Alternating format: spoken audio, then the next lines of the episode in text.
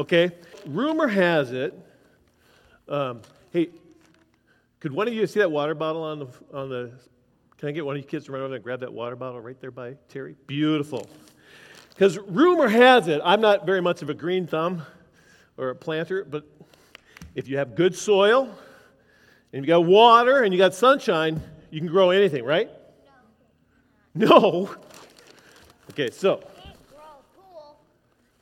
you got a point there. I can't grow a pool. You know, you maybe want to try it. So, I, okay, so I've got some really good dirt here. Okay, really good dirt. It's really good dirt. Okay, so now what I'm going to do is can you take that scissor and then could you cut like right here, right in between there? Don't cut my finger. I won't. Oh, you have to squeeze hard. Get it. Yes. Thank you. So now what I'm going to do is I'm going to plant this just like that. See that? Yep, you shoved it in there. Shoved it in there. Everybody see I got it shoved in? Oop. I'm getting a little dirt all over. So now I'm going to put more dirt on it. That's wrong. That's so wrong. That's not how I got good dirt. And, and I got the flower. Now we're going to put a little water on there. Now it should grow, and I should get a whole bunch of roses, right? No, wrong. That's so No. No, you gotta have, you gotta start. I'm going to take these before we poke somebody accidentally. So first, if you're like, let's use tomato plant as an example. You're gonna take the seed. Seed, You're gonna dig a hole in the ground. you have to have a seed? Also known as Why do you have to have a seed?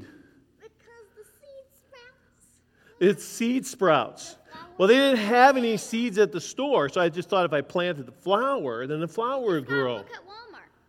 Walmart. I went to the wrong store. I get it. Yes, you're right. I didn't go to Walmart to get this. Well, here's the deal. You guys are right. We need to plant seeds. So today, during, I'm going to talk here for another 15 minutes, and I'm going to talk about seeds. And I want you to pay attention to where I talk about seeds. And then afterwards, you tell your mom and dad what you learned about seeds and the Bible today. All right? So you guys can all go back to your seats and listen for conversation about seeds. Good job. Woo. Oh, wow, my knees are not the way they used to be. Ah.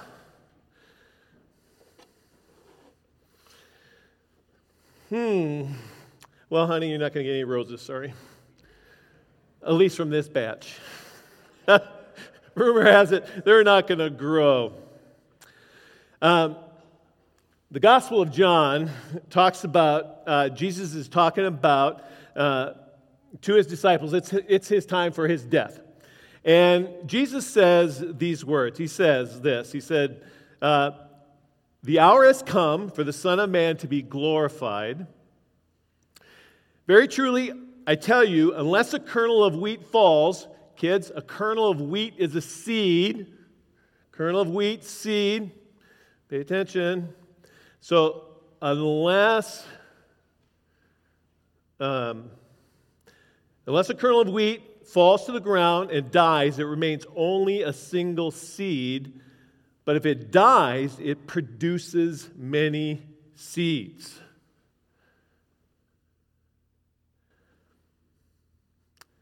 So, the key here is the seed going into the ground to produce many seeds. Jesus is talking about the reason why he had to die in this passage. There's a story in, in earlier in John, the story of Lazarus. It's a familiar story. It's a story of um, the sick. Jesus or Lazarus gets sick, and Mary and Martha, his sisters, they run off to get Jesus, or they tell somebody, "Go get Jesus. Our brother is going to die." And Jesus says, "Oh, don't worry. He's just going to fall asleep." And so he takes his time in getting back. And by the time he gets back there, what has happened is that Lazarus has died. In fact, four days have gone by. And it's crazy because Mary and Martha are just a little frustrated with Jesus. I mean, I would be frustrated with Jesus too. And uh, they're like, why in the world, Jesus, didn't you come back quickly? And Jesus kind of responded, you know, well, it's okay because Lazarus will rise because I'm going to tell him to rise and he's going to come out and and Martha says, I, Well, I know he's going to rise again in the resurrection day. In other words, Mary and Martha knew that Lazarus was going to rise again, not at that moment, but in the resurrection day. And Jesus said to her, I am the resurrection and the life. The one who believes in me will live, and the one, even though they die, and whoever lives by believing in me will never die. And then Jesus asks, Do you believe this? But I want you to notice what he says here. The one who believes in me will live. You, you will live, okay?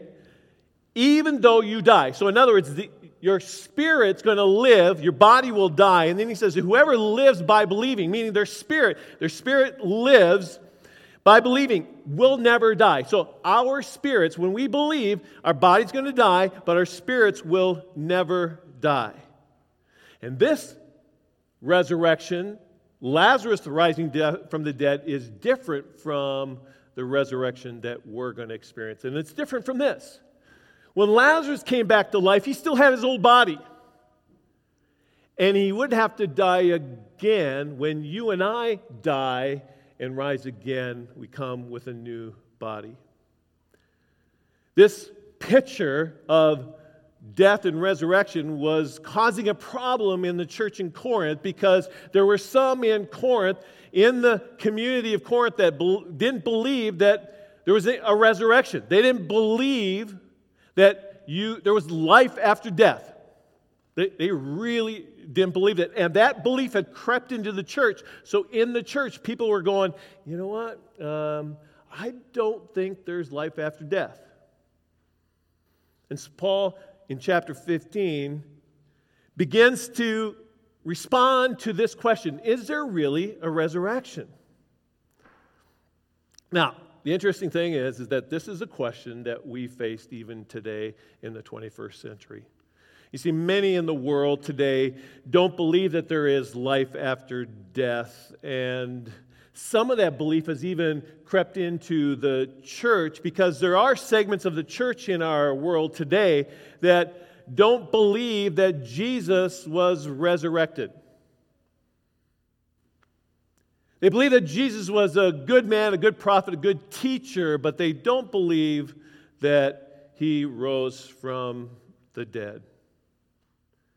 But Paul has a different story, a different view on things. And he starts out in 1 Corinthians 15, starting with verse 12. He says this But if it is preached that Christ has been raised from the dead, how can some of you say that there is no resurrection of the dead? If there is no resurrection of the dead, not then not even Christ has been raised. Seems like pretty good logic, right? If, if you're going to say that there's no resurrection of the dead, there's no life after dead, then Christ never rose from the dead. And he continues on in verse 14 and he says, And if Christ has not been raised, our preaching is useless, and so is your faith. So if there is no resurrection, then Christ didn't rise from the dead. And if Christ didn't rise from the dead, then all our preaching and your faith, useless. Nothing. Means nothing. 15. More than that, we are then found to be false witnesses about God, for we have testified about God that He raised Christ from the dead, but He did not raise Him if, in fact, the dead are not raised. And so the other piece is not only is our faith use, useless, say that 10 times fast, but we're liars. That's what Paul's saying. He's a liar because we've been telling you God raised Jesus from the dead, but God clearly didn't raise Jesus from the dead if there's no resurrection.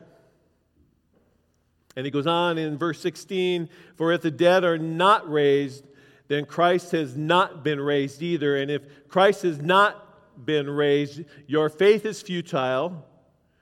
You are still in your sins. Again, your faith is nothing. And now to add on to it, that means your sins are still with you. So then in verse 18, then also those, those also who have fallen asleep are in Christ are lost. If only for this life we have hope in Christ, we are, are of all people most to be pitied. So, not only that, all of those celebration services that we've had for all our loved ones for all these years, they're useless too because they've been lost. So, without the resurrection, life is pretty hopeless. And it's really hopeless for us because we're believing in something that really is not true. It kind of, pun intended, puts the nail in the coffin. We're lost.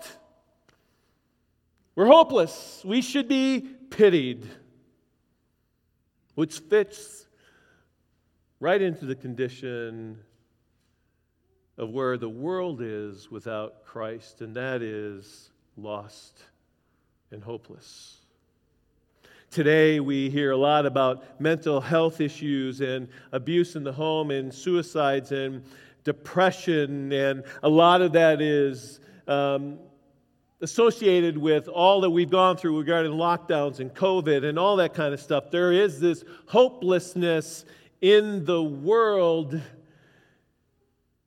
and yet we as a church, we have the hope of the world and sometimes I feel like, and, and, I'm, I'm in this boat too, sometimes I look at what's going on around me, and sometimes I can get into a funk and I can go, God, it's really hard. It's really difficult. And when is things going to, when is, when is it going to get better? And I can even get down. And then I reflect on Paul and Silas, who were in prison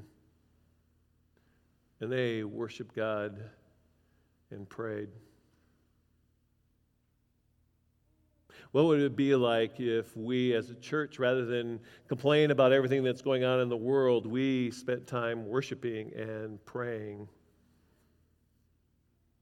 Paul says in verse 20, his response to all this, but Christ has indeed been raised from the dead. Amen. So if Christ has been raised from the dead, we too will be resurrected. Amen?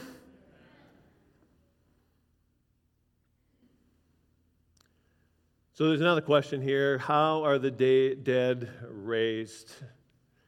I mean, haven't you ever thought about it, what that's going to be like? Do we, you know, some people wonder do we, do we keep our body? Is it a different body?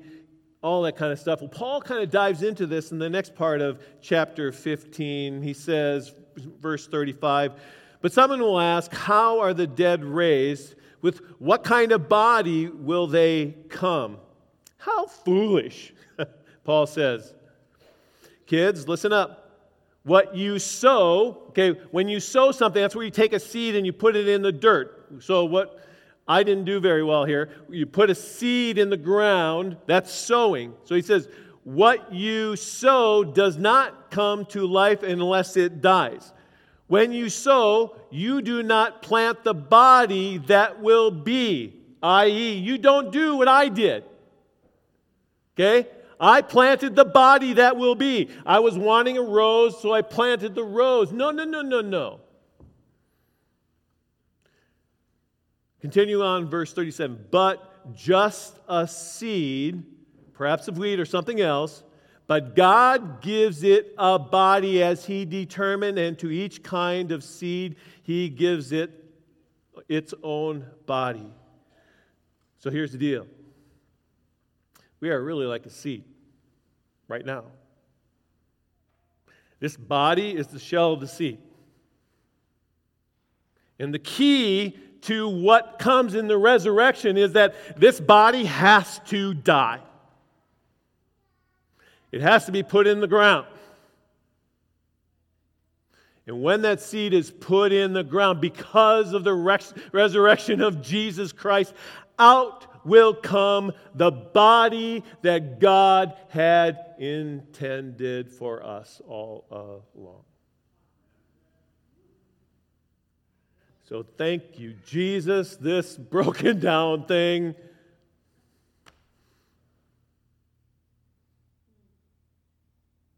I get something, I get something way better.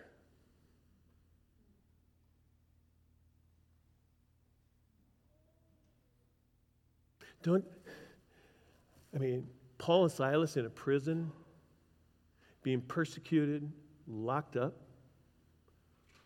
Do you think maybe they were thinking a little bit about eternity? Do you think they were thinking, you know what, whatever's going on right now is not that big of a deal because if they take me, I'm resurrected. And this body that's being abused right now, it's just a seed. It's going to get planted, and then it's going to be new. Paul continues on in verse 42. He says, So it will be with the resurrection of the dead. The body that is sown is perishable. That's this. It is raised imperishable. It is sown in dishonor. It is raised in glory. It is sown in weakness. It is raised in power. It is sown a natural body. It is raised a spiritual body. If there is a natural body, there is also a spiritual body. Yes? Amen? Aren't we excited?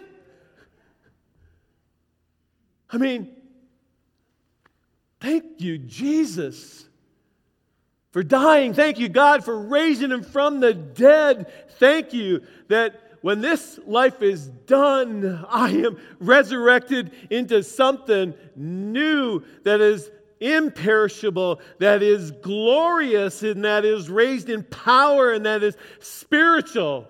Not because of anything I've done, but because of all that God has done through Jesus Christ. Thank you, Jesus. So, the benefits of the resurrection for me is one, it gives hope. Hope. No matter what I face in this world, I have hope because of the resurrection of Jesus Christ and because I know that I will be resurrected. It gives purpose.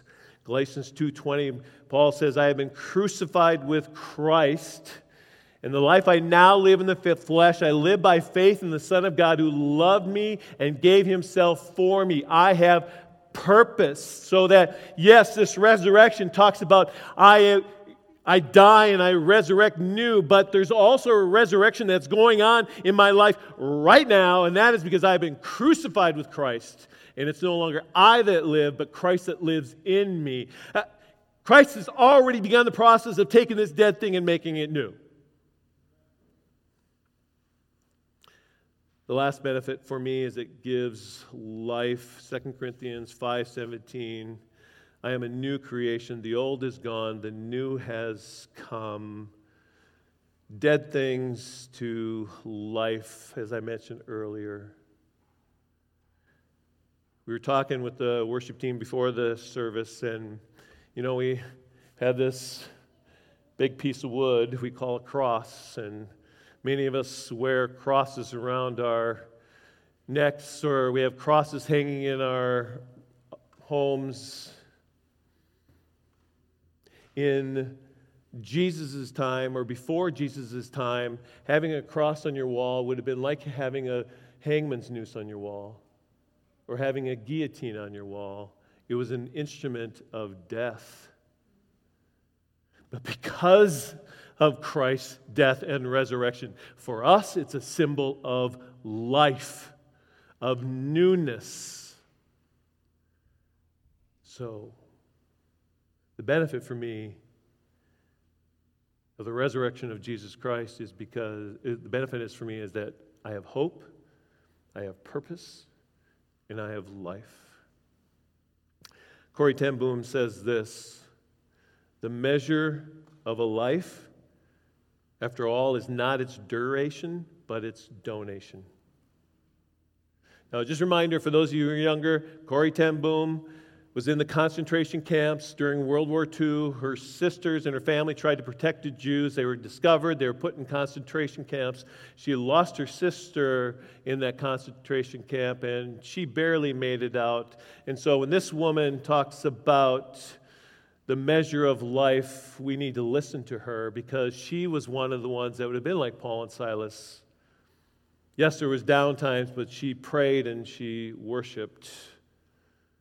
Sometimes we worry about the length of life and we forget, we forget about what am I doing with my life right now. And this, for Paul, goes back to the message from last week of what is of first importance the gospel of Jesus Christ and us proclaiming to this world. This world needs to hear about the hopeful, life giving message of Jesus Christ. And we are the ones to do it. So, church, let us go into the world filled with hope, filled with life and filled with purpose because we know that we have been crucified with Christ. It is no longer I that lives, but Christ that's living in me. And we have hope and we can sing praises and we can pray and we can fellowship no matter what's going on in the world because of Christ and because of the resurrection.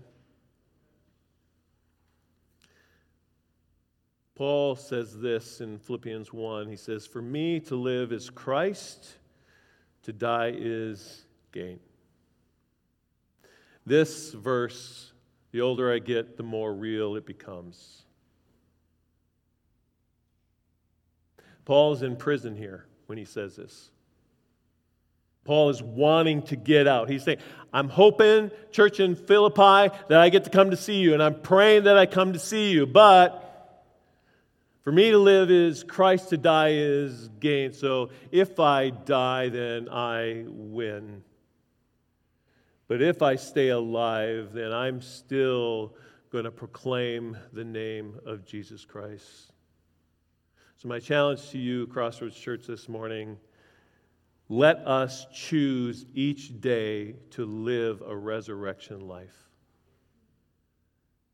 no matter what we face.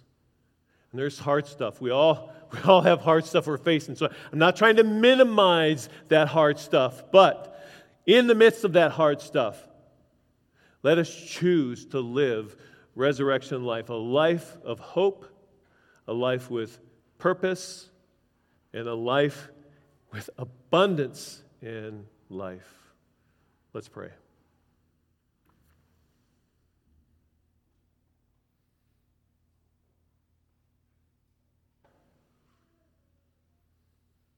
Today, Jesus, I am so hopeful. I'm so excited about what you are doing in this world. And I'm so thankful that you are wanting to partner with us. And so we surrender our lives to you. And today we choose to live a resurrection life. In Jesus' name we pray. Amen.